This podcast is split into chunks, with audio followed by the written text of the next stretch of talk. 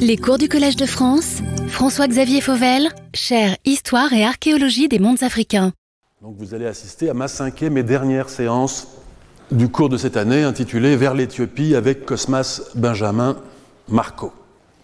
Alors, les armées infidèles déferlent. Nous sommes toujours dans la chronique des guerres de Hamdad Seyon, roi du XIVe siècle, contre les musulmans. Attends encore que je te raconte, nous dit le narrateur. Il parle à son auditoire, c'est-à-dire nous. Et ne pense pas que je parle en vain.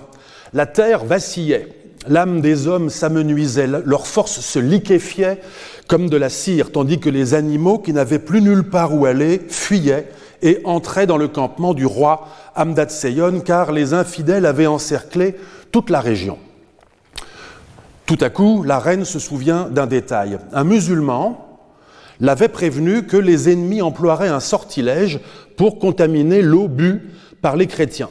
Elle comprend que c'est ce sortilège qui cause la maladie du roi. Alors, elle prend de l'eau bénite et de la poudre rapportée du Golgotha de Jérusalem, elle les envoie au roi et elle lui fait dire Prends-en, baigne-t'en et asperge-en tes troupes. Le roi fait comme indiqué, et il retrouve instantanément ses forces, de même que les troupes à pied et à cheval. Nous nous interrogeons au sujet de ces troupes car on nous avait dit, il n'y a pas très longtemps, que le roi était seul. Mais le narrateur a anticipé notre question. Quand je dis troupes, nous dit-il, ne croyez pas qu'elles étaient expertes à la guerre, c'était seulement des meuniers, des boulangers, des bergers.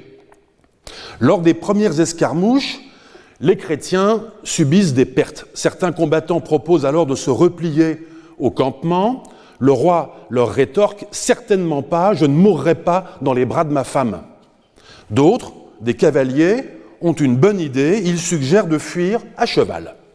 Le roi leur répond que s'il abandonne le, peuple que le Seigneur lui a confié, alors autant abandonner Jésus. Cette fois, le roi est vraiment seul.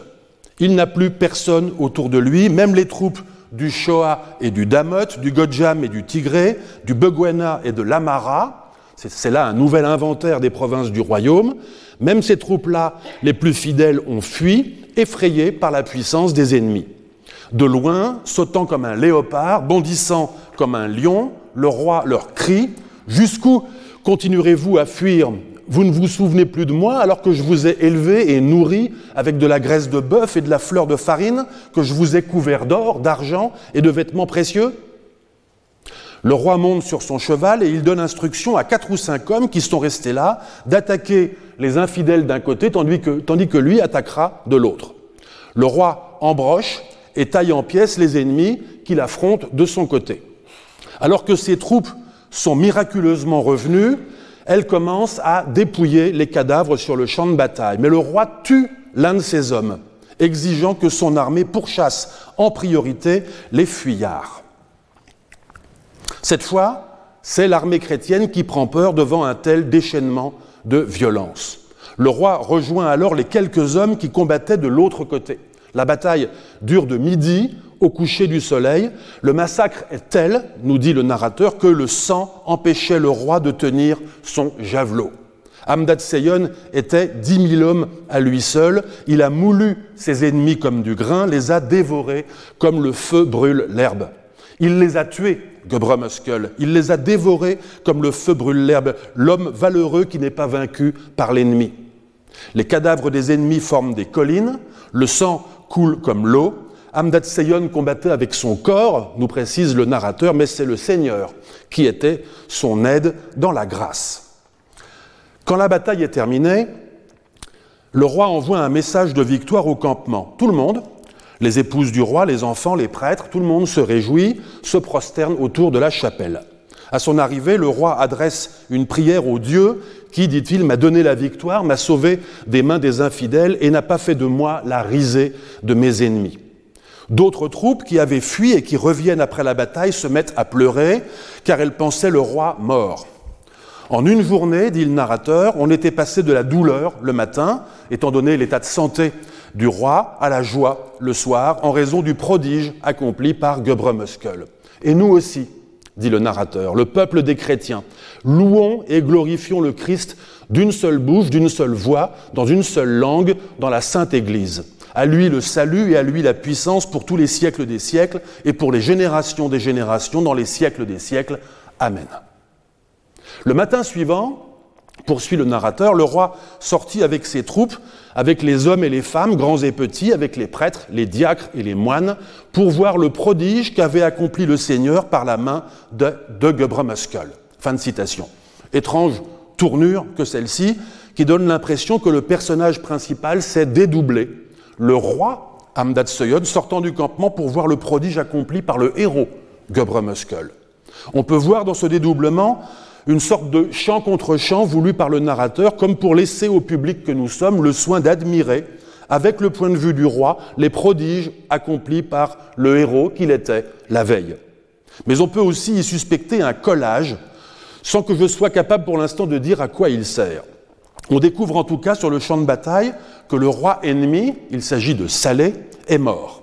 Une femme magicienne, celle responsable des sortilèges qui avait rendu l'eau imbuvable, est morte elle aussi, on apprend que ses poils pubiens étaient blancs comme de la neige et longs comme des crins de cheval. Le narrateur récapitule les prodiges de la veille. En un seul jour, dit-il, en un battement de paupières, les hordes des infidèles avaient été submergées par la main de Muskel. Le peuple des agneaux avait vaincu le peuple des loups. À ce moment du récit, intervient un débat entre le roi les nobles et quelques membres du clergé. Une conversation dont la tonalité mérite qu'on s'y attarde. La question à débattre est celle-ci. Faut-il ou pas poursuivre la guerre Le débat pourrait se limiter à de simples arguments militaires, mais le roi n'a pas complètement digéré la fuite de ses meilleures troupes pendant la bataille qui vient d'avoir lieu, et les troupes, quant à elles, ne sont pas complètement à l'aise ni avec leur propre attitude pendant la bataille, ni avec la perspective de poursuivre la guerre. Je comprends cette scène comme une scène comique. Le roi d'abord. Alors, que proposez-vous Devons-nous rentrer aujourd'hui en abandonnant femmes et enfants Dites-moi, et je ferai comme vous me le conseillez. Le ton paraît légèrement sarcastique. Mutisme dans l'assemblée, on devine que les nobles regardent leurs pieds. Un prêtre s'avance. Il est l'un des officiants de la chapelle royale. Il tente une flagornerie à l'adresse du roi, faisant observer qu'à son avis, ce ne sont pas les archanges Michel et Gabriel qui sont descendus pendant la bataille pour assister le roi, mais le Fils du Seigneur en personne. Le narrateur en profite pour nous dresser toute une liste d'interventions salvatrices de Michel et Gabriel dans l'histoire biblique le roi ne peut qu'approuver. En effet, sans l'intervention du Seigneur, il lui aurait été impossible de vaincre un ennemi si nombreux et si bien armé. Alors intervient l'un des commandants de l'armée. Il s'adresse au roi. Mais alors, pourquoi dis-tu qu'il aurait été préférable que nous restions combattre? Sous-entendu, pourquoi ton reproche puisque le Seigneur t'est venu en aide et que tu n'as pas eu besoin de nous? C'est bien joué. Il a pris le roi à son propre piège. Mais se lève alors un frère de la reine qui se range du côté du roi. Le roi n'a pas demandé l'impossible, dit-il. Il a simplement dit qu'il lui avait semblé que les ennemis qu'il a combattus, tout seul, n'étaient pas plus nombreux que les troupes du Hadiya et du Damot, du Godjam et du Tigré. À nouveau, le sous-entendu est subtil car les troupes chrétiennes qui viennent d'être nommées sont précisément celles qui ont fait défaut pendant la bataille. À l'appui de ce que vient de dire son beau-frère, le roi confirme Tu as dit juste, c'est exactement ce qu'il m'a semblé. La scène comique se poursuit. Le roi repose la question faut-il entrer, faut-il rentrer à la maison ou faut-il repartir en guerre? La première fois, dit-il, quand vous m'avez laissé seul, vous aviez peut-être raison car vous aviez peur. Mais maintenant, peut-être que vous n'avez plus peur parce que le Seigneur nous a montré sa miséricorde et nous a sauvés des mains de nos ennemis. Léger sarcasme là encore, qui fait semblant de concéder que la peur n'est pas tout à fait la même chose que la lâcheté. Les nobles tentent alors une dernière tactique, la flatterie, faisant semblant de ne pas avoir entendu le reproche déguisé. C'est toi qui as combattu nuit et jour, c'est toi qui nous as sauvés des mains des infidèles. Alors maintenant, peut-être, rusé comme tu l'es, retournons dans notre pays. Encore une fois, c'est bien tenté, mais le roi n'en démord pas, et cette fois, il clôt le débat de façon ferme. Écoutez, je vous parle. C'est le bétail qui rentre à la maison alors qu'il est dans les champs. Moi, je dis au contraire, entrons plus avant dans le pays d'Adal, tuons les infidèles qui ont survécu, et ensuite rentrons dans notre pays. Fin de citation. Le roi d'Adal est mort, mais la bataille qui vient d'avoir lieu s'est déroulée dans une province périphérique d'Adal, pas dans le cœur du royaume d'Adal qui se trouve encore plus loin. C'est le troisième temps du récit qui commence. La guerre reprend, toujours rythmée par le calendrier. Nous sommes à la mi-juillet, les chrétiens fondent sur un pays appelé Ziba, puis un autre appelé Taharaka, un autre appelé Dabi, un autre appelé Zasai, et ainsi de suite. Nous ne connaissons pas ces lieux. À chaque fois, la même séquence d'événements se répète. Le roi sort du campement, détruit et pille, puis revient au campement. Arrive le jour où le campement est installé devant une ville appelée Talag, capitale du roi de Ladal. Nous le savons déjà, le roi de Ladal est mort, mais ses trois fils et son frère vivent encore. Ils se soumettent et demandent grâce. S'ensuit un dialogue entre le roi chrétien et les princes musulmans. Ces derniers regrettent d'avoir attaqué les chrétiens et confessent un péché d'orgueil. Nous n'avons pas pris les chrétiens au sérieux, disent-ils. Nous nous sommes même demandé s'ils avaient un tant soit peu de virilité. Nous nous serions volontiers battus contre tous les rois de la terre parce que rien ne fait peur aux musulmans, parce qu'il n'y a personne qui puisse nous vaincre à part toi, disent-ils. Donc à présent, ô roi, abandonne ta colère et ne nous détruis pas entièrement, nous ferons ce que tu ordonneras. Le roi hésite encore, menace de transformer le pays en steppe ou en désert. Ils implorent, n'en fait rien au roi, et ils proposent de convoquer eux-mêmes les rois et gouverneurs musulmans survivants pour venir se soumettre au roi chrétien qui se laisse fléchir. Les derniers princes de l'Adal sont ainsi épargnés. Mais voilà qu'un autre roi musulman, celui d'un certain royaume de Agara, refuse l'arrangement et préfère mourir en martyr. Le roi chrétien se met en colère, à nouveau, il lève le camp, traverse un énième fleuve appelé Ekwa et campe près d'un pays appelé Marmagoub. Une grande bataille a lieu, le roi chrétien entre dans la mêlée, tend son arc et perce d'une flèche le cou du roi ennemi, provoquant la fuite de son peuple, que massacrent les chrétiens, sauf trois personnes. Ce n'est pas tout à fait fini, nous sommes début août, nous nous retrouvons dans un autre pays dans lequel le roi chrétien ordonne que l'on abatte les mosquées, qu'on détruise les récoltes et qu'on tue les habitants. Dans un autre pays encore, les habitants sont maléfiques, ils coupent les oreilles des gens avec les dents, ils émasculent les hommes vivants, ils retirent les cadavres des tombes pour leur couper les oreilles et les parties génitales. Arrivent des soldats du roi qui ont été ainsi retaillés des oreilles et émasculés. Il raconte que c'est arrivé alors qu'il puisait de l'eau, faisait du bois, cherchait de la nourriture ou amenait les bœufs au pâturage. Le lendemain, le roi chrétien fait sonner les cornes, ses troupes sortent discrètement, du campement, attirant l'ennemi dans le piège qui se referme sur eux. Le même stratagème se répète plusieurs fois. Le roi rend grâce au Seigneur. Le 16 du mois de Mascaram, le 13 septembre, c'est la fête de la croix, l'ennemi est piégé et massacré de la même façon. Les soldats chrétiens rapportent au campement les parties génitales, les armes et les vêtements des ennemis, ainsi que les pénis, testicules et oreilles de chrétiens retrouvés dans les carquois des ennemis tués. Nous empruntons à présent le chemin du retour. Cela va vite.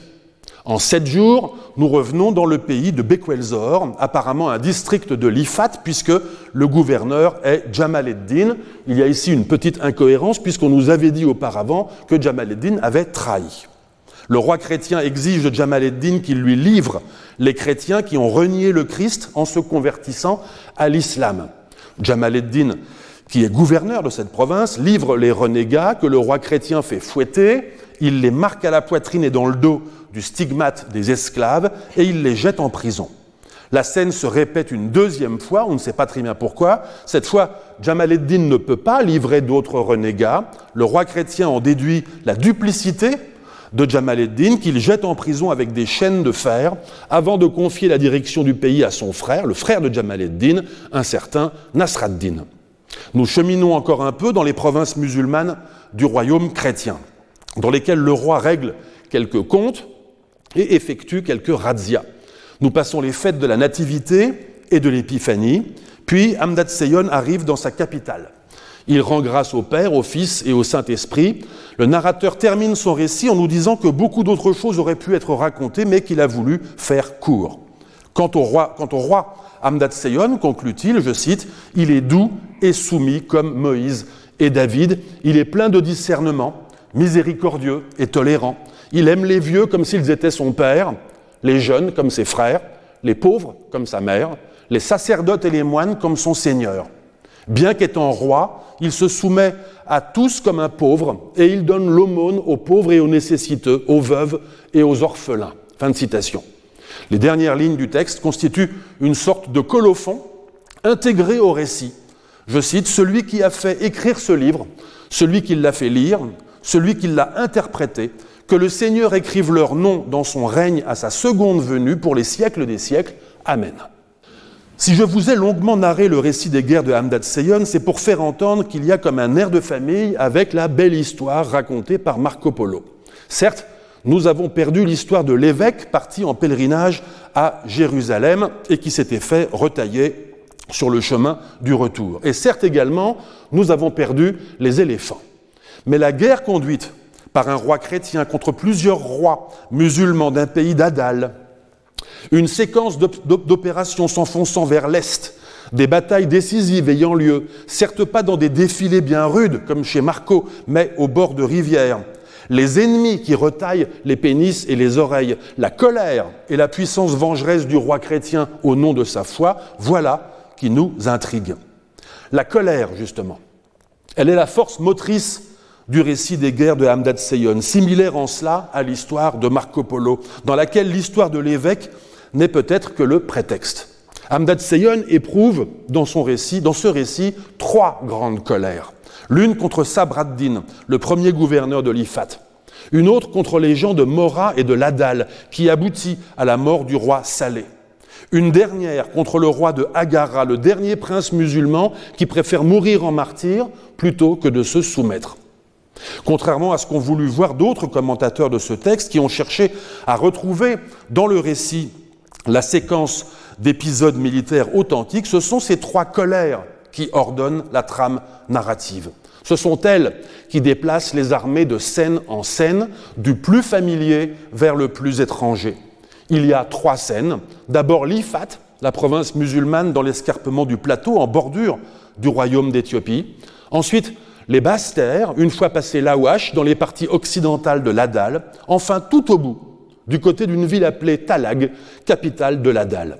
Trois scènes, trois rois. Ou plutôt, plusieurs fois trois rois, car dans l'Ifat, ce sont trois frères qui se succèdent, Sabraddin, Jamaladdin, Nasraddin. À Talag, après la mort de Saleh, ce sont trois fils qui se soumettent au roi chrétien.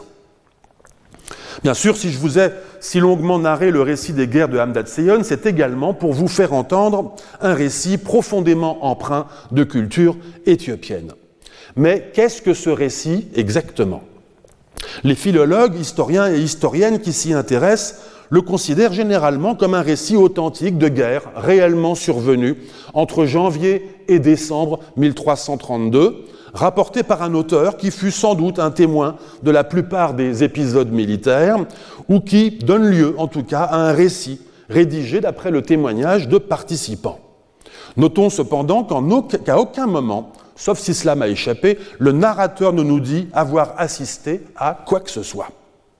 On dit parfois que ce récit des guerres de Hamdat Seyon est une chronique, un genre qui se rencontre en effet en Éthiopie plus tard, les exemples les plus fameux étant les chroniques des règnes des rois du XVe siècle, Zara Jacob et Baüda Mariam.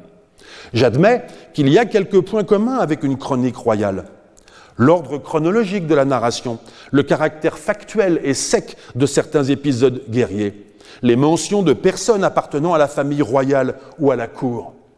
Il y a aussi quelques longues listes qui ressemblent à des inventaires du service d'ost dus par les vassaux et officiers au roi, à l'instar de pièces d'archives qui peuvent parfois être insérées dans les chroniques. Mais outre que cette supposée chronique couvre seulement 12 mois d'un règne long de 30 ans, ce récit est essentiellement constitué de formes littéraires qui n'apparaissent que beaucoup plus rarement dans les chroniques, à l'instar des scènes de dialogue entre des protagonistes qui s'apostrophent, se raillent, s'exhortent, se flattent. Mais alors, que cela pourrait-il être d'autre qu'une chronique? Mon collègue Bertrand Hirsch, dans un article publié très récemment, en 2020, dans la revue médiévale, a modifié radicalement notre perspective sur ce texte. Les incohérences du récit, j'en ai moi-même souligné plusieurs, quelques enchaînements d'événements très improbables, comme la succession de trois frères à la tête de l'IFAT en moins d'un an, et surtout le fait qu'aucune autre source ne fasse la moindre allusion à ces événements, ni une autre source chrétienne, ni une autre source musulmane éthiopienne, ni une source arabe extérieure, rendent l'authenticité des événements relatés dans ce récit, dit Bertrand Hirsch, suspecte. Ce récit ne raconte pas des événements comme le ferait un témoin pense-t-il, mais plutôt comme le fait le narrateur d'un récit appartenant au genre de l'épopée. Dans ce récit, écrit Bertrand Hirsch, je le cite, le roi Hamdad Seyon est indiscutablement un héros épique. En lui se conjuguent toutes les vertus, celles du chevalier invincible, du roi idéal et du parfait chrétien. Fin de citation. Et en effet, les prodiges accomplis par le roi héros, la mise en exergue de ses vertus, même dans la solitude et la maladie, l'exaltation de la virilité guerrière, les interventions divines dont bénéficie, le roi, les épisodes fantastiques, les massacres dilatés survenant dans une durée narrative raccourcie, les stéréotypes auxquels sont réduits les adversaires musulmans, ou encore l'idéologie de croisade, tout cela évoque en effet les chansons de gestes de l'Europe latine, un genre littéraire qui se rencontre également en islam sous la forme des siras. Si le récit des guerres de Hamdad Seyon était une épopée, alors il serait très imprudent d'y voir le recueil d'événements réels. L'année dernière, à propos de la geste de Sunjata, le fondateur de l'Empire du Mali, j'ai montré quelle partie il était possible de prendre avec une semblable épopée, en observant notamment d'où elle parle et ce qu'elle ne voit pas, en termes d'horizon géographique, de relations commerciales ou encore de fondements religieux et urbains du pouvoir royal. Mais personne ne se risquerait à prendre une séquence d'événements narrés dans une épopée, au XIe et XIIe siècle, par exemple, pour le cycle de Charlemagne, au XXe siècle, pour le cycle de Sunjata, pour le simple enregistrement d'événements réels survenus respectivement au 8e pour Charlemagne, au XIIIe pour Marijata. Or, le récit des guerres de Hamdad Seyon n'a sans doute pas été composé par un témoin des événements, ni par un scribe travaillant à partir de témoignages contemporains des événements. Mais, et c'est encore Bertrand Hirsch qui l'a montré dans le même article, au moins un siècle plus tard. La base de l'argumentaire de Bertrand Hirsch concerne les trois personnages qui se succèdent à la tête de l'Ifat en moins d'un an d'après le récit, Sabraddin, Jamaleddin et Nasraddin. Des souverains de l'Ifat, province en effet vassale du royaume d'Éthiopie à cette date, ont existé. Ils sont attestés dans une chronique, une vraie chronique, une chronique éthiopienne en arabe intitulée Histoire des Walasma. Walasma, c'est le titre régnal des rois musulmans de l'Ifat. Mais les vrais Sabraddin, Jamaleddin et Nasraddin n'étaient pas frères. Ils ont régné non pas pendant un an, mais pendant tout le premier tiers du XIVe siècle. Ils ont régné dans un ordre différent de celui indiqué dans le récit. Et Sabraddin régnait encore en 1336, après la date supposée de la guerre. Enfin, la chronique arabe nous les présente comme des vassaux fidèles du roi chrétien. Plus troublant encore, des sources postérieures, tant en gaise qu'en arabe, connaissent encore des rois de l'Ifat portant certains des mêmes noms. Ils ont régné, eux, dans le dernier quart du XIVe siècle et le premier quart du XVe, et eux se sont en effet révoltés contre le souverain chrétien. Tout cela conduit Bertrand Hirsch à conclure, je cite, la geste d'Amdad Seyon serait en fait la concrétion d'une série de conflits de nature différente, s'étalant sur plus d'un siècle, attribués à un seul personnage dans le temps très court d'une année. Fin de citation. Et en effet, et enfin, pardon, d'autres parallèles relatifs à des lieux, à des personnages figurant dans le récit des guerres de Hamdad Seyon l'incitent à dater la composition de ce récit sous le règne de Zara Jacob, roi d'Éthiopie, au milieu du XVe siècle, celui-là même dont nous avons déjà évoqué l'idéologie d'appropriation de l'Ancien Testament et l'impitoyable rigorisme chrétien à l'égard de ce qu'il percevait comme des déviances religieuses. La datation que propose Bertrand Hirsch pour la composition du récit des guerres d'Amdad Sion est, à mon avis, convaincante, mais elle complique singulièrement notre problème. Nous n'étions déjà pas capables de comprendre la raison des parallèles entre la belle histoire de Marco Polo, censée être survenue vers 1288, et les campagnes militaires de Hamdat dataient de 1315-1317 dans la note de l'évangile d'or de Haïk, c'est-à-dire quelques 30 ans plus tard. A fortiori, sommes-nous encore moins capables de comprendre les parallèles entre l'histoire de Marco Polo et le récit de guerre relaté comme ayant pris place en 1332, encore 15 ans plus tard. Mais à présent, s'il faut dater la rédaction de ce récit du milieu du XVe siècle, nous avons affaire à un écart d'un siècle et demi. À vrai dire, la ressemblance entre le récit de Marco Polo et celui des guerres de Hamdat Seyon avait déjà frappé et troublé plusieurs commentateurs modernes. Cette ressemblance avait été relevée par l'orientaliste Henry Yule, que j'ai déjà mentionné. Et Yule observait déjà que la chronologie est un obstacle. Les supposées guerres dans la dalle menées par Hamdat Seyon ne peuvent pas être celles évoquées dans l'histoire de Marco Polo. Yule signalait également qu'avant lui, Henry Salt, celui qui, rappelez-vous, avait le premier, et avec raison, dissocié les deux inscriptions relevées par Cosmas à Adulis, avait déjà noté la ressemblance, lui aussi, entre le récit de Marco et celui des guerres de Hamdat Seyon. Pour tenter de résoudre le décalage, le décalage, chronologique, Salt avait cherché à reculer de plusieurs décennies les dates du règne de Hamdat Seyon. Certes, au début du XIXe siècle, l'état des connaissances au sujet de l'histoire du royaume d'Éthiopie permettait encore ce genre de petits réglages chronologiques. Mais à la fin du siècle, comme Yule l'observait, ce n'était plus possible. Car force est de constater que la chronologie des règnes des souverains salomoniens, à quelques exceptions près, est plutôt robuste. On ne peut pas s'amuser à reculer les dates de règne de Hamdat Seyon pour les faire coïncider avec l'histoire de Marco Polo. Alors peut-être peut-on faire l'inverse, avancer la date du chapitre relatif au pays d'Abbassie dans le livre de Marco Polo en supposant par exemple que l'épisode en question aurait été ajouté dans le devisement du monde à une date postérieure à sa première rédaction. Mais cela ne, fonctionne, pas non plus, car cet épisode existe dans toutes les rédactions anciennes du texte, en français, en franco-vénitien, en toscan, ce qui indique qu'il appartenait à la rédaction initiale. Quitte à choisir, il vaut mieux donc oublier Marco Polo, et du reste, le caractère apparemment unique de son histoire n'est sans doute pas pour rien dans la désaffection qu'il a connue dans les études éthiopiennes. Exit donc Marco Polo. À moins que. Henry Yule avait eu une autre idée. Il suggérait qu'il fallait peut-être oublier Hamdat Seyon et se demander s'il ne fallait pas attribuer à un roi antérieur les conquêtes militaires dans la dalle. Yule pensait au grand-père de Hamdat Seyon, Yokuno Amlak, le premier salomonien, celui qui est considéré comme l'homme qui installe la nouvelle dynastie aux dépens des Zagoué. L'idée de Yule n'est pas mauvaise, et s'il fallait chercher avant Marco Polo. Vous allez me dire que cela ne résout pas complètement notre problème de chronologie, mais je vous répondrai que nous sommes à présent libérés de la contrainte chronologique. Je veux dire, si nous admettons avec Bertrand Hirsch que le récit des guerres de Hamdat Seyon est une épopée, alors nous avons le droit de nous poser la question de qui est-ce l'épopée Je précise ma pensée. Si ce récit a été rédigé au milieu du XVe siècle et s'il condense des événements de différentes époques, on a le droit de se demander connaissant de quelle façon le genre épique travaille la matière du passé. Si certains matériaux du récit des guerres de Hamdat Seyon n'étaient pas déjà présents avant Hamdat Seyon.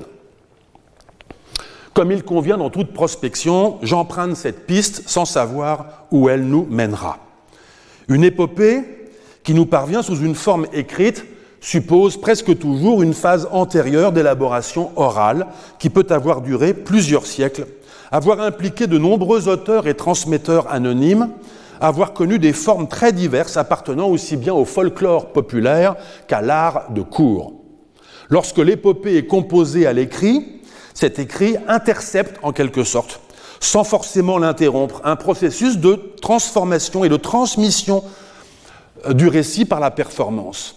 Et la composition écrite procède elle-même à un travail de compilation, de sélection et d'amplification. L'auteur du récit des guerres de Hamdat Seyon, ils peuvent avoir été plusieurs, mais par commodité je dis l'auteur, est indiscutablement un expert de l'écrit. C'est un membre du clergé. Il insère un peu partout de nombreuses citations ou paraphrases des Écritures et du canon que je vous ai épargné, qui servent à montrer des précédents ou à illustrer la conformité morale des actions du roi. Il maîtrise indiscutablement la composition et le rythme, alternant des plans rapprochés sur les visages lors des scènes de dialogue et des séquences très découpées lors des scènes de guerre. Il emploie, comme je l'ai dit, des flashbacks. Il ne lésine pas sur les effets spéciaux. Mais ma métaphore cinématographique ne doit pas nous dissimuler les caractères distinctement oraux du récit. Manfred Kropp, l'un des éditeurs du texte, le reconnaît. Il l'explique par le fait que selon lui, ce récit était destiné, je cite, à être lu lors des réunions et des repas de moines au monastère. Il a sans doute raison, tant il est évident, comme il l'a également noté, que ce récit appartient à la littérature chrétienne édifiante. Cela n'explique cependant pas complètement le caractère oral de notre récit, car après tout, les moines subissaient bien d'autres lectures tout aussi édifiantes sans que le narrateur ne recourt à autant de ressorts oraux, comme les adresses directes à son auditoire ou les scènes dialoguées. Sans remettre en question l'appréciation de mon collègue allemand, je pense pour ma part que si le récit des guerres de Hamdat Seyon présente un caractère si distinctement oral, ce n'est pas seulement parce qu'il était destiné à être lu, mais parce que la matière qu'il emploie et qu'il préserve en grande partie dans sa forme écrite est essentiellement une matière orale. Une matière orale qui n'a pas été complètement mesurée jusqu'à présent. Les apostrophes directes à l'auditoire du type Écoutez-moi, les précisions directes qu'apporte le narrateur lorsque l'auditoire, comme nous, s'interroge, en font partie. En font également partie toutes les adresses au style direct entre personnages, y compris les propos qui n'ont pas pu être entendus ou même tenus sous la forme rapportée, c'est-à-dire ce que j'ai appelé les prosopopées. Ces véritables scènes de dialogue, qui à coup sûr faisaient du récit un spectacle vivant, sont si nombreuses qu'elles représentent environ un tiers du texte. Le récit comporte également des proverbes, d'ailleurs souvent obscurs, ainsi que des prières adressées à Dieu, soit par le narrateur, soit par les protagonistes. Il s'agit de suppliques ou d'actions de grâce. J'y repère également des panégyriques, comme celui que j'ai lu, qui dressent le portrait moral du roi vers la fin du texte. On peut aller plus loin et relever, comme l'a fait Bertrand Hirsch, la présence de nombreux passages délibérément outrés qui cherchent à provoquer sur l'auditoire des sentiments de colère, de stupeur, de compassion ou d'émerveillement, comme c'est le cas dans les épopées. À mains égards également, le roi de notre histoire est un héros populaire, un géant doté de pouvoirs fantastiques qui est sujet à des colères fracassantes et qui massacre des armées entières. J'ai également relevé tout à l'heure la présence d'un long épisode comique au cours d'une assemblée qui réunit le roi, les nobles, les prêtres. Et il y en a d'autres franchement burlesques, comme lorsque, le roi harangue de loin ses troupes qui viennent de fuir pour la énième fois en sautant comme un lion. Enfin, le sordide, voire le trash, a aussi sa place, comme dans les nombreuses scènes où il est question d'émasculation. Je repère également plusieurs passages rimés, tels celui-ci. Le 28 du mois de Miyaziya, le roi est à Gassa, il célèbre Fasika, c'est-à-dire Pâques. Il laisse là son campement et la reine Jammangatsa, il se met en marche pour attaquer le pays de Samaria. Cela rime en français, mais cela rime aussi bien en gaise. Je remercie Bertrand Hirsch de m'avoir aidé avec ce passage. il y en a d'autres de ce type. À vrai dire, lorsqu'on tente de décomposer le texte, ou plutôt de le décompiler pour en retrouver la trame, comme je l'avais fait dans une précédente séance avec le récit de Benjamin. On est stupéfait de découvrir que la presque totalité des opérations militaires correspond à de petites unités narratives très standardisées mentionnant une date, une marche jusqu'à un lieu, le campement, une sortie du campement, un raid, le retour au campement. Cela m'évoque les strophes d'une chanson scandée au rythme du calendrier le long d'une année liturgique, de janvier à décembre, la date du jour déterminant en général la rime du couplet. Je relève enfin la présence de nombreuses formules qui emploient des séries d'adjectifs fleuris ou de, ou de locutions métaphoriques pour décrire le héros, pour décrire les actions du héros ou encore pour décrire le champ de bataille après le massacre. Quand les armées infidèles déferlent, elles sont, je cite, comme les sauterelles, comme les étoiles du ciel, comme le, sable de la mer, comme le nuage d'hiver qui couvre le ciel. Leur tumulte était comme celui de l'éclair et du tonnerre à la saison des pluies. Au bruit de leurs pieds, la terre tremblait. Ces formules, partout récurrentes dans le texte et avec partout de petites variantes, font partie du style des récits oraux rimés, tels que les récitent partout les traditionnistes. Il y a un siècle, le grand classiciste américain Milman Parry, spécialiste de Homère, avait montré que ces formules étaient partie intégrante de la technique d'improvisation épique. Elles permettent en effet de régler la métrique du vers en fonction de la rime recherchée et de la grammaire de la langue. Dans des enquêtes qu'il réalisa ensuite en actuelle Bosnie, il recueillit des improvisations de chants rimés de plusieurs milliers de vers, qui chantaient les épisodes de la guerre contre les Ottomans au XIVe et XVe siècle, et qui employaient un formulaire tout à fait comparable à celui de Homère. Je suppose que c'est à ce formulaire à la fois improvisé et rigoureux qu'appartiennent les phrases dans lesquelles le roi, parfois moue ses ennemis comme du grain, parfois les dévore comme le feu brûle l'herbe, ou parfois encore les disperse comme le vent disperse la poussière. De même que Achille, dans l'Odyssée, a tantôt les pieds légers, tantôt les pieds agiles, selon le cas grammatical et la position de la locution dans le vers, de même, le héros des guerres contre les musulmans de l'Adal connaît des variantes du formulaire qui le décrit.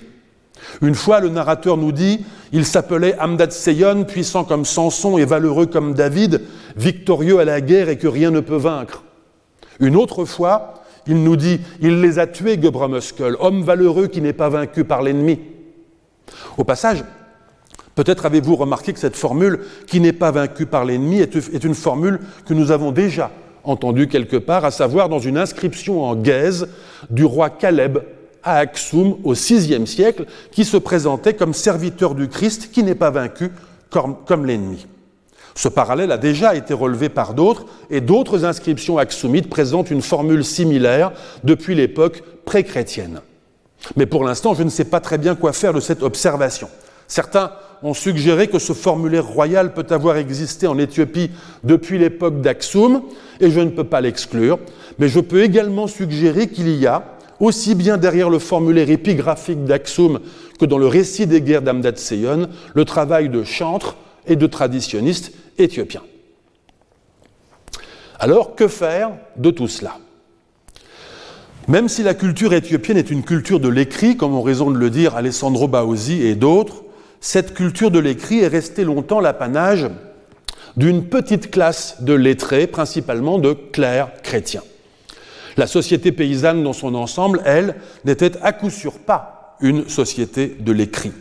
Même profondément chrétienne, même assidue à l'Église, les moyens d'accès aux récits disponibles dans la société étaient incontestablement oraux, que ces moyens fussent des versets bibliques lus et commentés à l'Église, ou encore des épisodes du synaxaire, des vies de saints, qui d'ailleurs avait elle-même été élaborée oralement au sein des communautés monastiques avant d'être mise euh, par écrit et de recirculer à l'oral.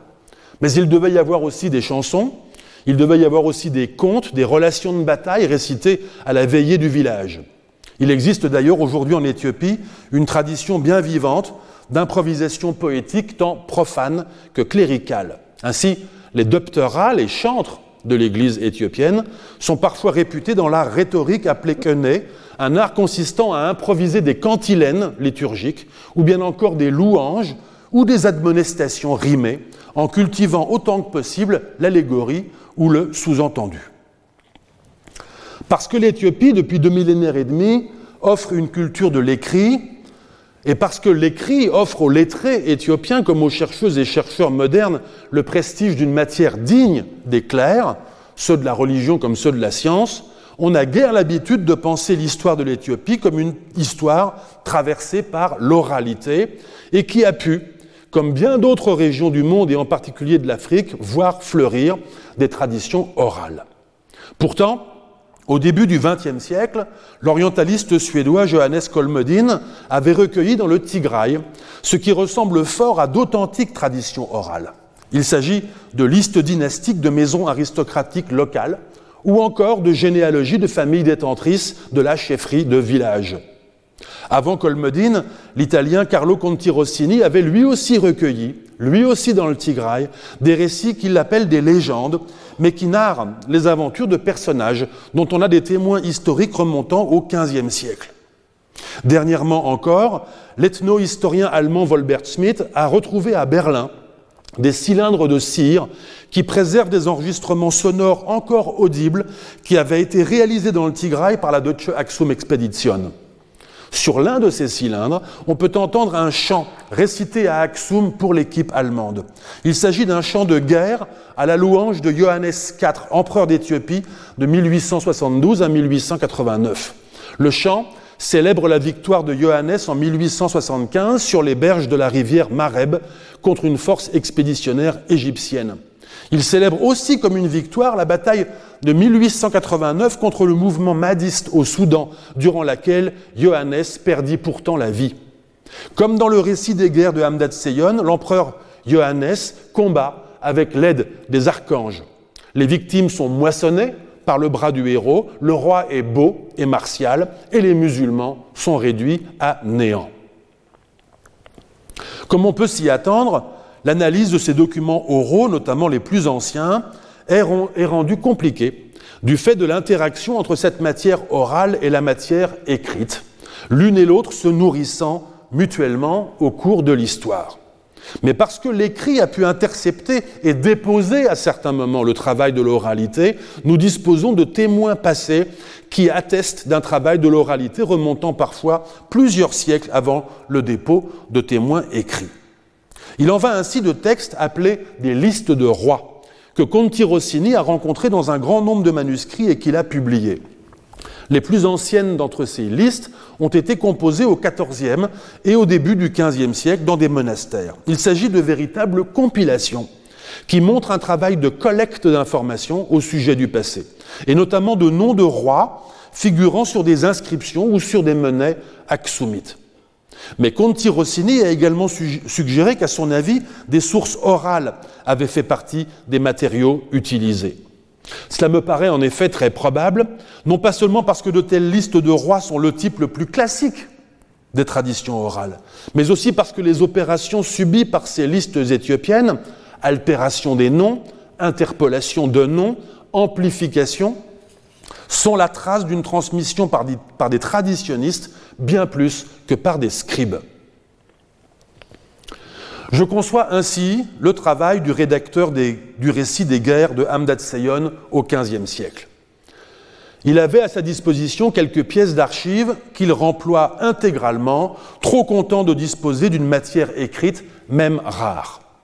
Et il avait à sa disposition toute une matière orale, elle-même très diverse, recueillie dans le royaume ou déjà déposée sous des formes écrites, mais ayant conservé la forme de l'oralité. Des proverbes, des prières, des panégyriques, des récits de bataille, des histoires édifiantes et même des histoires drôles. Il disposait également d'un long chant, rythmé par le calendrier, constitué de couplets rimés, chacun racontant un mini-épisode guerrier autour d'une date et d'un lieu, un chant dont notre rédacteur fait la matrice événementielle de son récit, mais qu'il a dû étoffer tant bien que mal, peut-être désarçonné par les ellipses et les incohérences. Mais de quel genre de chant peut-il s'agir? Du fait de son esprit belliqueux, j'imagine volontiers une chanson de guerre, comme celle produite en France durant la guerre de Cent Ans. Ces pièces rimées étaient composées après les batailles par des ménétriers qui accompagnaient les compagnies de gens de guerre. On y entend des appels au combat sous la forme d'énumération des régions d'origine des combattants. On y entend des railleries de l'ennemi, des invectives au style direct, des exaltations du prince vainqueur.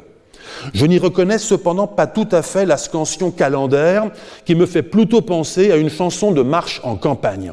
Mais j'avoue que je ne connais pas de telles chansons en Éthiopie. En revanche, on connaît bel et bien des chansons en l'honneur de rois. Ignazio Guidi en a publié plusieurs en 1889, accompagnés d'un apparat critique, mais sans traduction ni commentaire. Ces chansons, connues d'après des manuscrits copiés au XVIIe et XVIIIe siècle, sans doute d'après des manuscrits antérieurs, sont écrites dans une langue bizarre qui mélange le guèze, le tigrinya, c'est-à-dire la langue du Tigraï, et l'amarinia, c'est-à-dire la langue de l'Amara ce qui rend leur sens souvent obscur. À coup sûr, il ne s'agit pas de vieille amarinia, un état de langue que l'on connaît par ailleurs. Mais comme on peut observer que la langue de ces chansons ne nous est connue que par des chansons de ce type, je suis tenté d'y voir un sabir, au sens que donnent les linguistes à ce terme, c'est-à-dire un parler provenant du mélange de plusieurs langues et servant à l'intercompréhension des locuteurs de ces langues.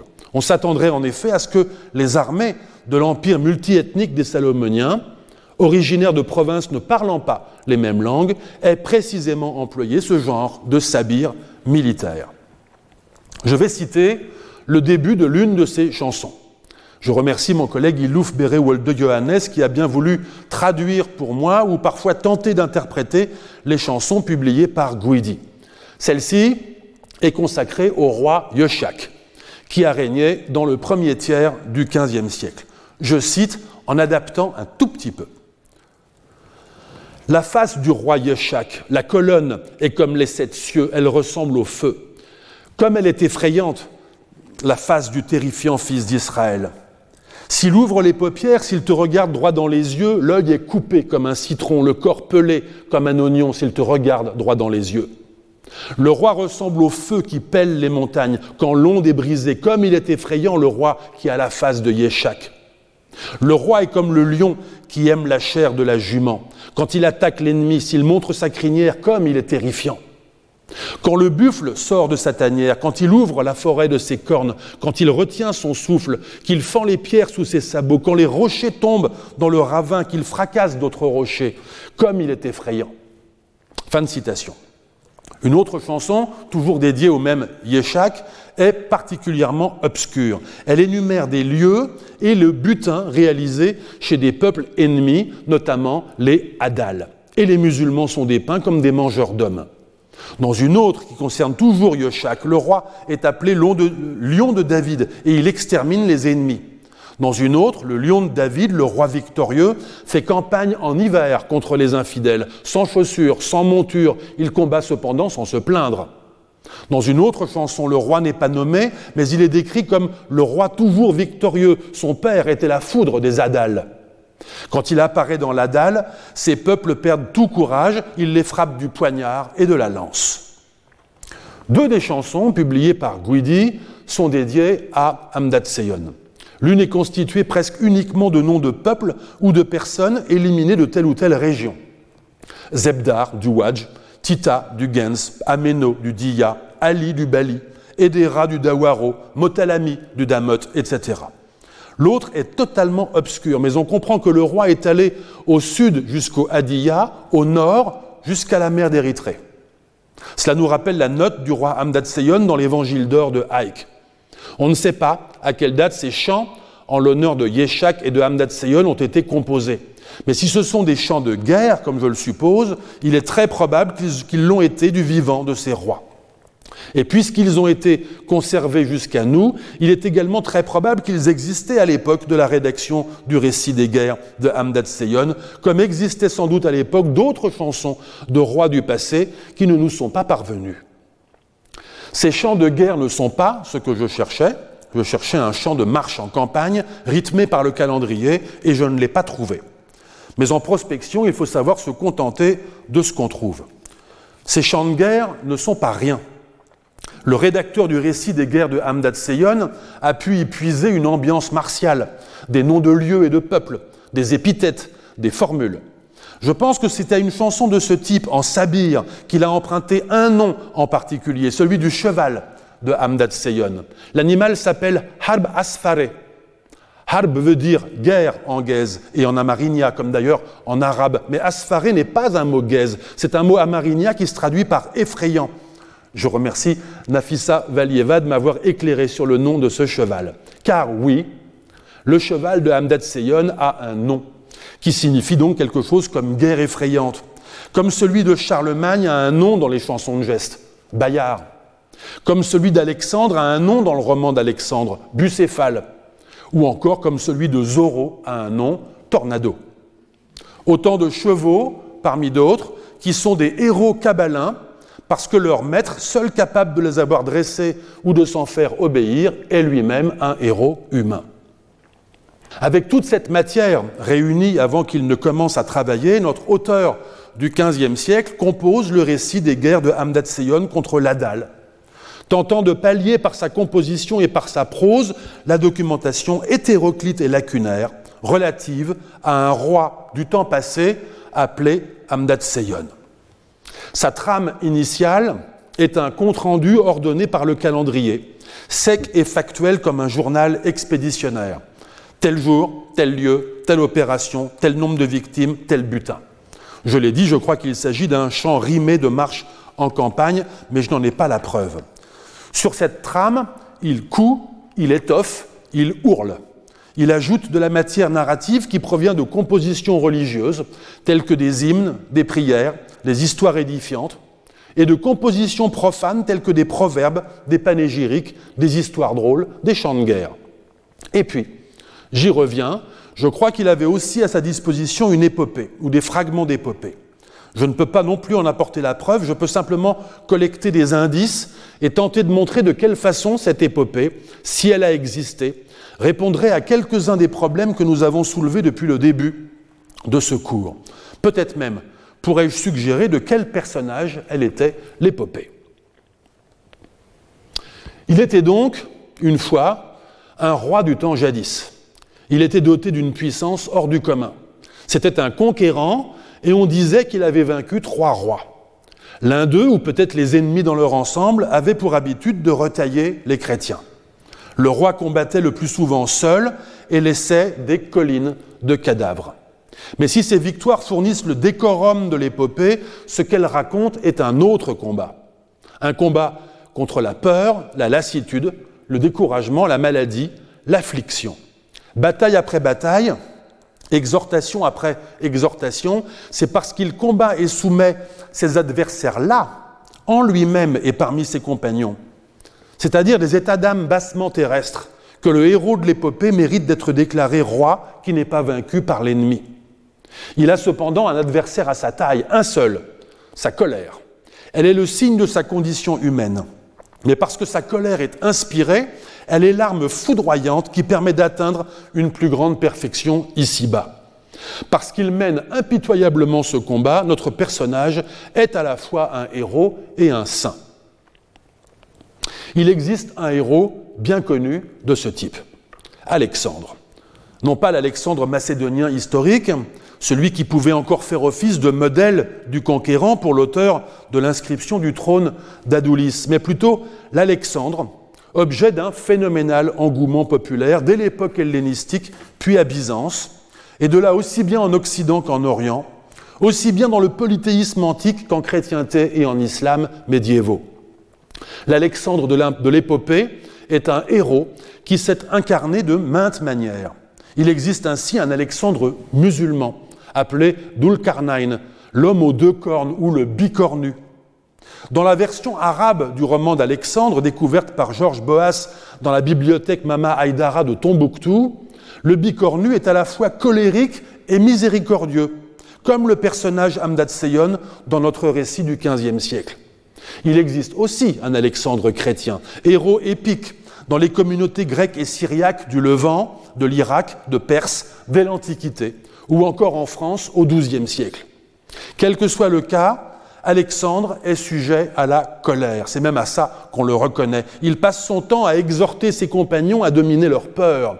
Il est doté de pouvoirs surnaturels. Il conquiert sans relâche de nouveaux pays en combattant les ennemis de la foi. Et ses conquêtes, qui s'étirent de l'extrême Occident à l'extrême Orient, ne s'arrêtent qu'une fois parvenus au bord de la mer. Dans tous les cas également, musulmans comme chrétiens, les conquêtes d'Alexandre s'apparentent à une guerre sainte qui rachète sa faute originelle, à savoir son orgueil, la quête de la vie éternelle dans le cas du bicornu, sa colère dans le cas du héros chrétien. Le roman d'Alexandre existe en Éthiopie. On en connaît deux traditions, l'une sous le titre Uratu le Eskander, le voyage d'Alexandre, l'autre sous le titre Zena Eskander, histoire d'Alexandre. La première a été traduite en gaze à partir d'un original arabe musulman, la seconde traduite et enrichie à partir d'un original arabe chrétien. Ces traditions possèdent des témoins manuscrits remontant au XIVe siècle. Il est donc très possible que le rédacteur du récit des guerres de Hamdat Seyon y ait puisé la figure conjuguée du roi du héros et du saint.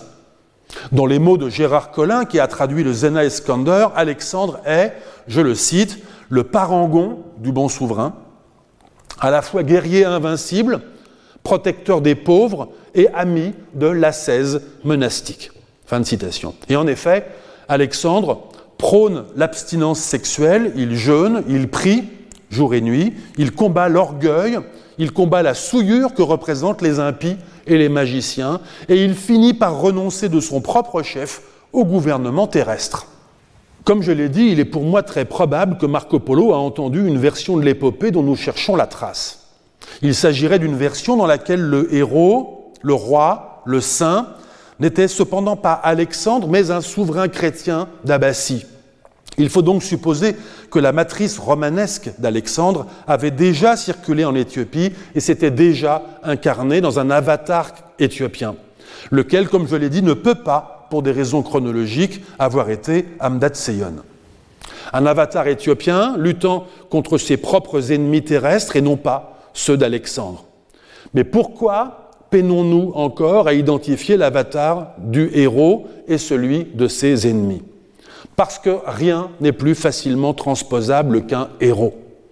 Comme le fait un péplum au cinéma, l'épopée en effet déguise le héros et les ennemis du héros de l'époque à laquelle l'histoire est censée se, dans laquelle l'histoire est censée se dérouler, sous l'apparence d'un héros et d'ennemis reconnaissables aujourd'hui.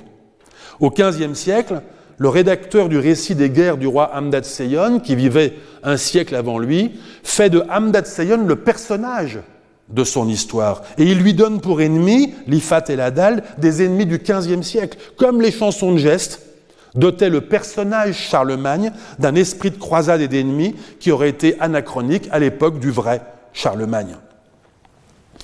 Dans la version entendue par Marco Polo, le roi combat le pays musulman d'Aden parce que les musulmans contrôlent alors l'entrée de la mer Rouge des deux côtés. Son cheval n'a pas besoin d'avoir un nom et pour cause, il combat sur des éléphants. Ce détail ne pouvait pas surprendre Marco qui avait vu des éléphants monter en Chine. Si ce même détail a existé dans l'épopée, le narrateur du XVe siècle l'a supprimé parce que lui ne pouvait plus y croire aux éléphants montés. Quant à Hamdad Seyon lui-même, je crois bien qu'il connaissait lui aussi l'histoire et qu'il a même cherché à la rejouer. Ainsi que nous le dit la note de l'évangile d'or de Haïk, il a combattu quatre rois, il a soumis un immense territoire s'étirant jusqu'à la mer, et pour être à la hauteur de son personnage, il est monté sur un éléphant. Il ne pouvait évidemment pas savoir qu'un rédacteur, un siècle plus tard, ferait rejouer à nouveau ce rôle à son personnage, moins les éléphants. Il est bien sûr très possible que le rédacteur en question ait connu la note de l'évangile d'or et qu'il ait cru en toute sincérité que le roi Amdat Seyon était la même chose que le héros Amdat Seyon. Revenons à la scène de l'éléphant. Où cette scène a-t-elle bien pu se passer? Je veux dire, qu'elle ait eu lieu ou pas, où est-elle censée s'être passée dans la géographie mentale du roi qui laisse la note dans l'évangile d'or de Haïk eh bien, il le dit lui-même, dans la mer Érythrée, c'est-à-dire à, l'ultime extrémité septentrionale du royaume que le Salomonien venait de réunir sous sa souveraineté, comme l'avait fait dix siècles avant lui un roi d'Aksum en soumettant le royaume côtier de Gabaza. Je ne sais pas quelle partie du littoral érythréen Amdat Seyon contrôlait directement, mais je peux spéculer qu'elle n'était pas trop éloignée d'Adoulis.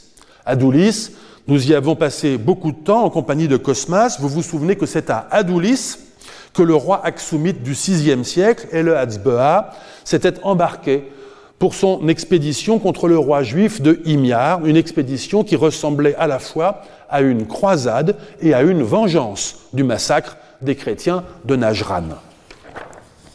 Je ne sais pas ce que vaut cet indice, mais je relève que le point extrême de l'expédition victorieuse du personnage du roi chrétien dans les récits des guerres de Hamdad Seyon est situé dans une ville appelée Talag, en Gaze.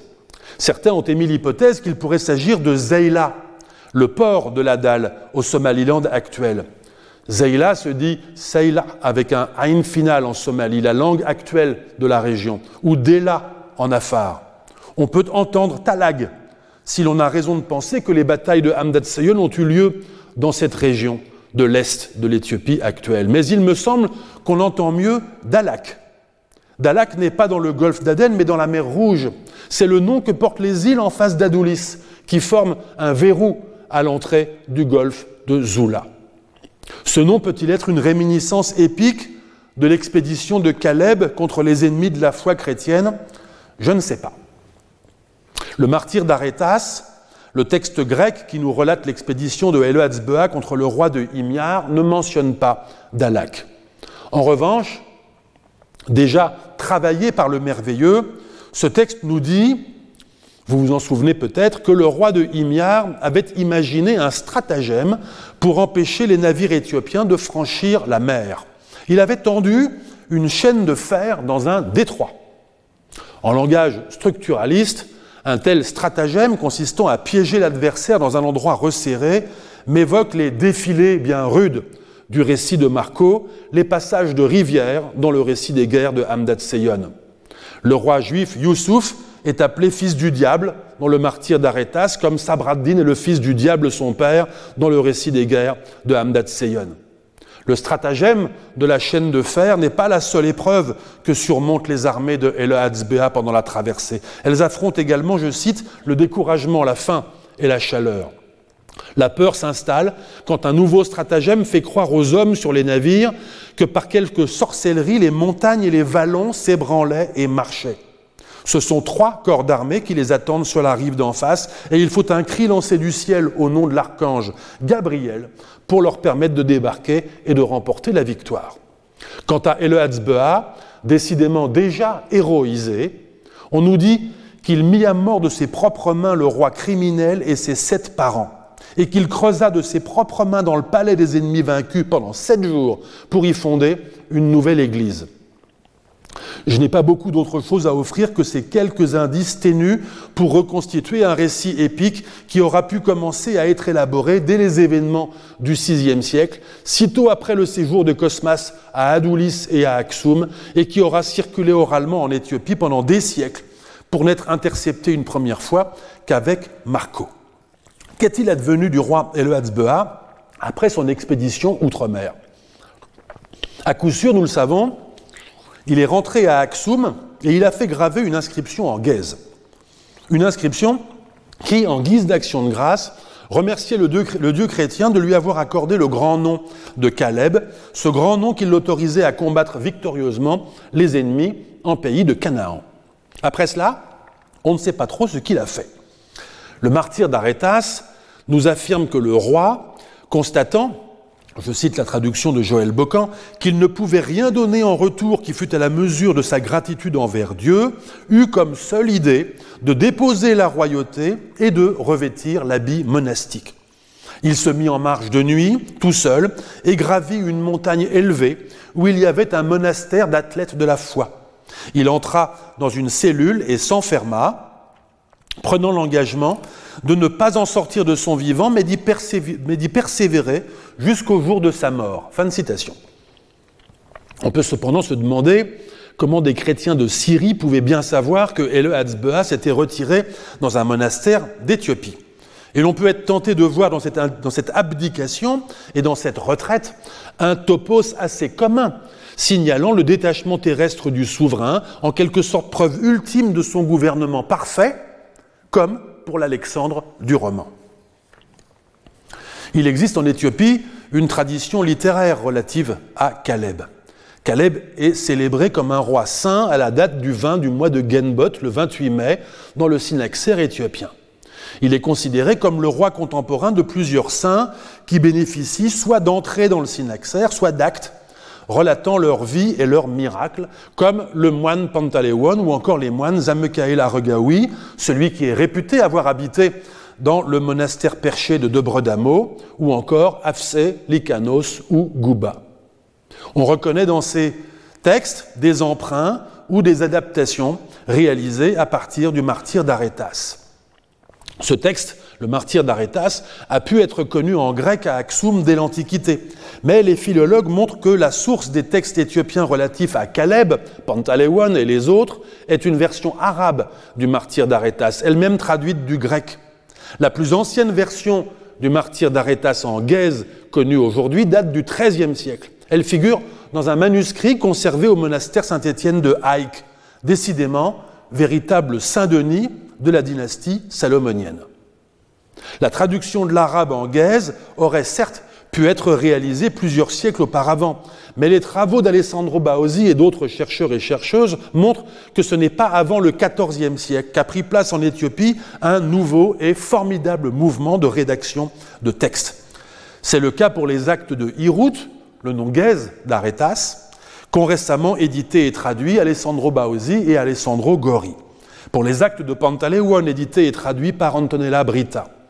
Les actes d'autres de leurs contemporains ou encore leurs entrées respectives dans le synaxaire. Dans la mesure où, comme l'a montré Alessandro Baosi, la rédaction des actes de Hirut et de Pantaleone, deux textes dont dépendent les autres euh, textes relatifs aux saints ainsi que leurs entrées dans le synaxaire, a été soigneusement coordonnée, c'est son expression, de façon à ménager la place de chaque personnage dans un méta-récit, on pourrait parler d'un véritable cycle de Caleb qui se serait développé dans l'Éthiopie salomonienne au XIVe siècle. Un exemple de cette coordination réside dans le fait que c'est au monastère de Pantaleon, non loin d'Aksum, que Caleb est censé s'être retiré jusqu'à sa mort. Tout ceci est très intéressant, mais c'est également décevant pour mon propos, car peut-être en raison de sa nature essentiellement liturgique et commémorative, on ne trouve guère dans ce cycle d'amplifications héroïques qui ne sont pas déjà présentes dans le martyr d'Arétas en grec ou en arabe. L'historien éthiopien Tadesse Tamrat a cependant signalé des récits oraux relatifs à Caleb. Il indique les avoir entendus dans la région du Lasta, c'est-à-dire autour du sanctuaire de l'Alibela, constitué d'une douzaine d'églises sculptées dans la roche. Il n'y a pas de doute que le site de l'Alibela a été un haut lieu religieux à l'époque des rois de la dynastie des Agoué au XIe, XIIIe siècle, ceux que les informateurs de Benjamin prenaient pour des juifs alors qu'ils étaient des chrétiens versés dans l'Ancien Testament. Mais Chose intéressante, les récits entendus par Tadesse et Tamrat indiquent que c'est Caleb qui aurait fondé plusieurs des églises de cette région. L'un de ces récits affirme même que, Caleb était originaire du Lasta. Malheureusement, ces indications précieuses sont réduites à une note de bas de page et à ma connaissance, de tels récits n'ont pas été publiés. Peut-être vous souvenez-vous que le Lasta a fait partie dans le passé des régions dont la population parlait la langue agao et que, au dire de Cosmas, les expéditions biennales menées depuis Aksum en direction des gisements d'or étaient conduites par le gouverneur d'Agao.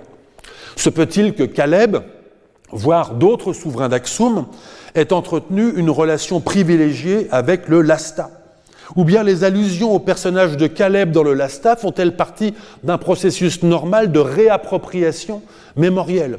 Je ne sais pas.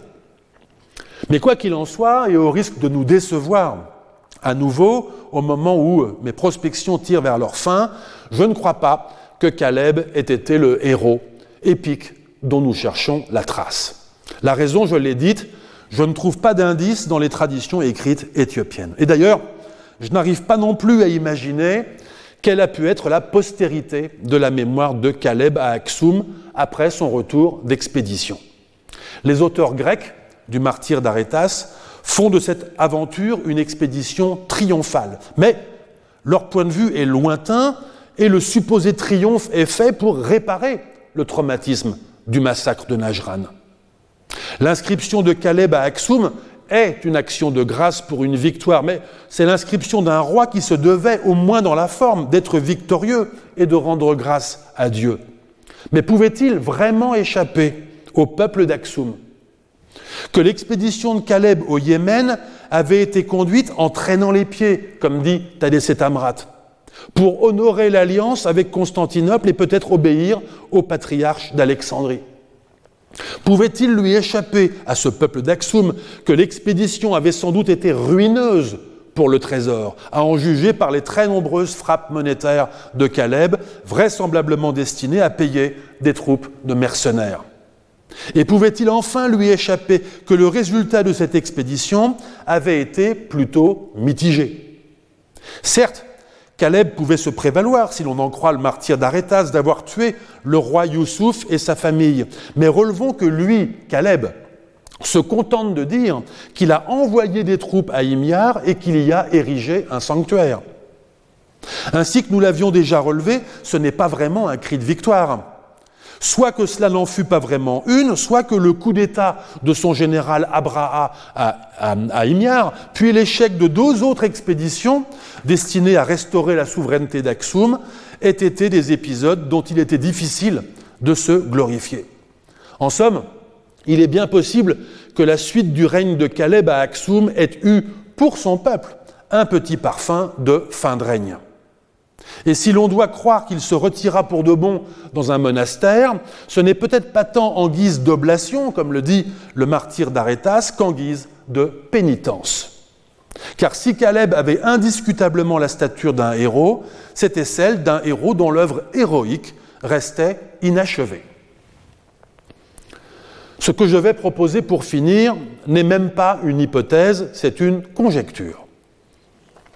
Je la propose comme pierre d'attente de futures prospections qui me feront repasser ou feront repasser d'autres par les mêmes chemins. Si ce n'est pas Caleb, je conjecture qu'un héros aura quand même traversé les siècles entre l'Aksum du VIe siècle et l'Éthiopie du XVe. Il les aura traversés sans bénéficier de la permanence matérielle des vestiges archéologiques, ni de la perpétuation des institutions, des langues, des pratiques de l'écrit, ni de la reproduction des manuscrits. Il les aura traversés dans l'imaginaire. Ce héros, je conjecture qu'il s'appelle Muskel, serviteur de la croix. Vous vous souvenez peut-être qu'il existe des textes éthiopiens depuis le XIVe siècle qui nous disent que Muskel était le fils de Caleb et qu'il était roi d'Aksum. Mais vous, vous souvenez également qu'il n'existe pas de documentation antique au sujet de ce Muskel. Et j'avais émis des doutes sur son existence, estimant qu'on n'avait pas le droit de réparer le silence des sources en faisant appel à un personnage qui ne fait son apparition dans la documentation écrite que huit siècles plus tard. Je maintiens ces mêmes doutes. Je ne crois pas que le roi Caleb ait eu un fils appelé Muskel, mais je crois qu'il a existé dans le folklore un héros appelé Muskel dont la tradition orale affirmait qu'il était fils de Caleb. Dans les listes de rois dont j'ai parlé, et dont j'ai dit qu'elles semblaient provenir pour partie d'un matériau oral, Muskel apparaît presque toujours après Caleb, formant avec lui un duo père-fils assez robuste. Dans le livre appelé le Cubron Auguste, dont nous avons déjà parlé, La gloire des rois, l'ouvrage qui élabore le récit de l'ascendance israélite des rois et du peuple chrétien d'Éthiopie, et qui le fait à grand renfort d'emprunt à la littérature chrétienne, aussi bien qu'à des genres qui semblent relever du populaire, il est question de Muskel. Il figure dans le 117e chapitre, le dernier, juste avant le colophon. Ce chapitre est particulièrement obscur, ne serait-ce qu'en raison de sa teneur prophétique et apocalyptique. Comme souvent avec les prophéties, il s'agit d'une prophétie rétrospective qui commence par annoncer des événements déjà passés depuis un temps d'énonciation encore plus ancien. Cette prophétie nous dit, je cite dans la traduction qu'en a donnée Robert Bello, que le roi de Rome, le roi d'Éthiopie et le patriarche d'Alexandrie enverront des troupes pour perdre les Juifs. Ils désoleront leurs terres et y édifieront des églises. Ils égorgeront le roi des Juifs. Fin de citation. Il s'agit bien sûr d'une allusion à l'expédition de Caleb au Yémen. Mais le texte continue. Alors prendra fin le règne des Juifs et sera instauré le règne du Christ jusqu'à la venue du faux Messie. Cette fois, il s'agit d'une allusion à l'islam et à son prophète, car les ennemis de la croix changent au cours de l'histoire. Il y a d'abord un règne juif, il y a ensuite un règne musulman. Nous avons déjà entendu une prophétie semblable dans le récit des guerres de Hamdad Seyon, en qui le rédacteur du XVe siècle voit le héros qui est venu mettre fin au règne des musulmans. Mais dans le Kebron Auguste, l'énonciateur de la prophétie n'en a pas tout à fait fini avec Caleb. Il nous annonce en effet que Caleb, roi d'Éthiopie, et Justin, roi de Rome, se rencontrent à Jérusalem. Ils communient tous les deux avec amour dans la foi. Et ils décident de se partager la souveraineté sur la terre entière. Jérusalem se situe exactement au milieu entre les deux domaines, celui de Justin et celui de Caleb. Pour faire bonne mesure, les deux rois décident de laisser à Jérusalem leurs fils aînés respectifs. Caleb laisse donc à Jérusalem un fils qui dans le récit s'appelle Israël, ce qui est commode pour affirmer l'ascendance israélite de l'Éthiopie chrétienne. Quant à Caleb, il revient dans son pays avec joie, il retrouve son palais, il rend grâce à Dieu et il entre au monastère comme dans le martyr d'Arétas. Mais le Quebron-Auguste nous donne une information supplémentaire. Caleb laisse la royauté à son fils cadet. Celui-ci s'appelle Gebremuskel. Là-dessus, la prophétie reprend, elle annonce un combat entre les deux fils héritiers de Caleb. D'une part, Gebremuskel qui règne en Éthiopie, d'autre part Israël qui dans ce passage est bizarrement appelé roi de Nagran. Cette précision suscite d'abord une incompréhension. Pourquoi Israël serait-il appelé roi de Nagran en péninsule arabique si son siège est à Jérusalem? Mais cette incompréhension, nous la résolvons en nous souvenant que Najran est forcément dans le ressort territorial de, Jérusalem, puisqu'il s'agit du pays de Canaan de Caleb. La prophétie se poursuit ainsi, je cite. Gabra Mascal lèvera ses troupes et viendra avec le char. Et ils se rencontreront, lui et Israël, auprès du détroit de la mer du Nord-Est. Et ils se combattront. Une nuit, ils prieront tous deux du soir au matin quand le combat fera rage. Et quand ils pleureront à son adresse avec des larmes, Dieu sera attentif à la prière des deux et à la prière de leur père pénitent en disant, c'est Dieu qui parle, celui-ci est l'aîné et il est debout pour faire la volonté de son père. Celui-là est le cadet, aime son père et prie Dieu. Fin de citation de Dieu.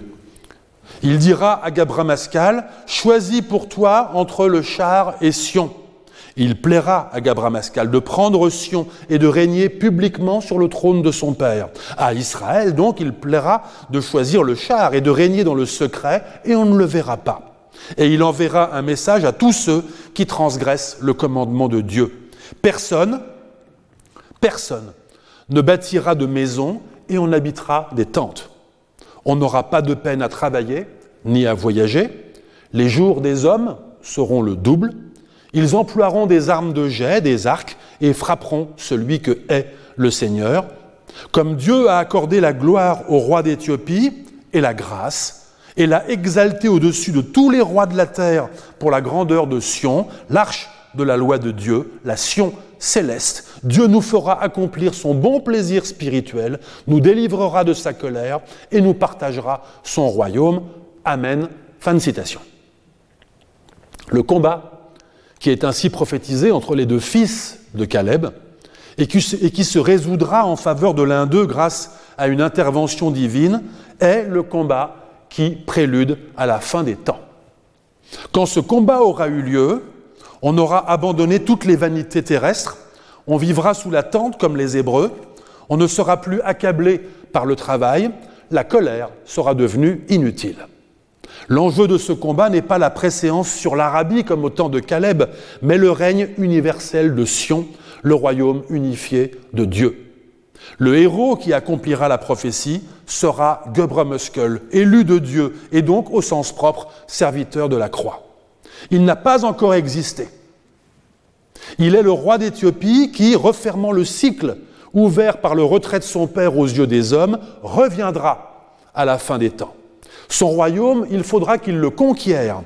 Et la bataille finale aura lieu sur un détroit, dans la mer, du côté du nord-est.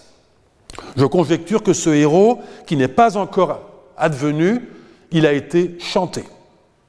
Je conjecture que dans l'histoire chantée, il y avait un roi du nom de serviteur de la croix qui combattait des ennemis juifs ou musulmans, selon les cas. Je conjecture qu'il les combattait en direction du nord ou de l'est, selon les cas. Je conjecture que de bataille en bataille, qui se déroulaient dans des défilés, sur des guets ou dans des détroits, selon les cas, serviteurs de la croix arrivaient jusqu'à la mer où se déroulait la grandiose bataille finale. Et je conjecture que dans l'histoire chantée, il y avait des éléphants.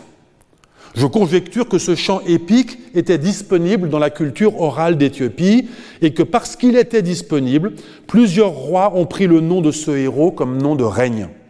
C'est le cas du roi Zagwe Lalibela et de plusieurs rois salomoniens, notamment Amdad Seyon et Yeshak, qui tous deux ont fait l'objet de chants de guerre, peut-être parce que le nom de serviteur de la croix leur permit d'accomplir des exploits. Il faut d'ordinaire des années pour tirer profit d'une prospection dont les résultats se présentent d'abord sous la forme de notes sans suite et d'artefacts placés dans des sachets à zip numérotés. Mais je peux tout de même tenter une très brève récapitulation guidée par l'éléphant.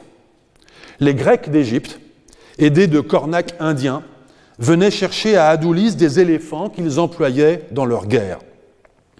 Deux ou trois siècles plus tard, Adoulis était toujours la ville portuaire d'un royaume africain de troglodytique qui revendiquait, distinctement, une tradition hellénistique. En témoigne l'inscription du trône relevée par Cosmas. C'est vraisemblablement par Adoulis que le christianisme fut adopté dans la région en phase avec une domination culturelle et sans doute politique régionale que Aksum a exercé à son tour à partir du IVe siècle. C'est d'Adoulis que Ele qui venait de recevoir le grand nom de Caleb pour prendre possession de Canaan, s'embarque pour le Yémen. Il se débarrasse du roi juif Youssouf, auteur du massacre de Najran. Caleb montait sur des éléphants à Aksum, mais l'histoire ne dit pas que son expédition en comportait, ni que son général rebelle, Abraha, nouveau roi de Himyar, en ait eu à sa disposition. S'il existe une mémoire arabe et musulmane des gens de l'éléphant, elle renvoie, comme je l'ai montré, au pouvoir dominateur perse ou éthiopien sur l'Arabie pré-islamique et elle emprunte peut-être au souvenir des réfugiés, euh, euh, des premiers suivants de Mohammed à Aksum. L'œuvre politique de Caleb, quant à elle, est restée inachevée, mais elle s'est poursuivie dans celle de son fils, celui qui combattra au service de la croix jusqu'au règne de Sion. Ce, rôle a été joué par les Agoués, ceux dont Benjamin pensait qu'ils étaient juifs alors qu'ils se voulaient les continuateurs chrétiens du vrai Israël. Les Salomoniens, dynastie issue d'une seigneurie méridionale, en un temps de pluralité politique dont témoigne Marco, n'ont pas agi différemment. Et quand Amdad Seyon, une fois couronné en 1314 et ayant conquis son royaume, monte sur un éléphant, il se réapproprie en ce lieu, du côté d'Adoulis, un geste de puissance et de souveraineté qui a une histoire plus que millénaire. Ce faisant, le roi incarne un héros qui transfigure des rois du passé et devient lui-même le héros d'une autre histoire, toujours pareillement continuée, toujours différemment recommencée. Je vous remercie. Retrouvez tous les contenus du Collège de France sur www.colège-2-france.fr.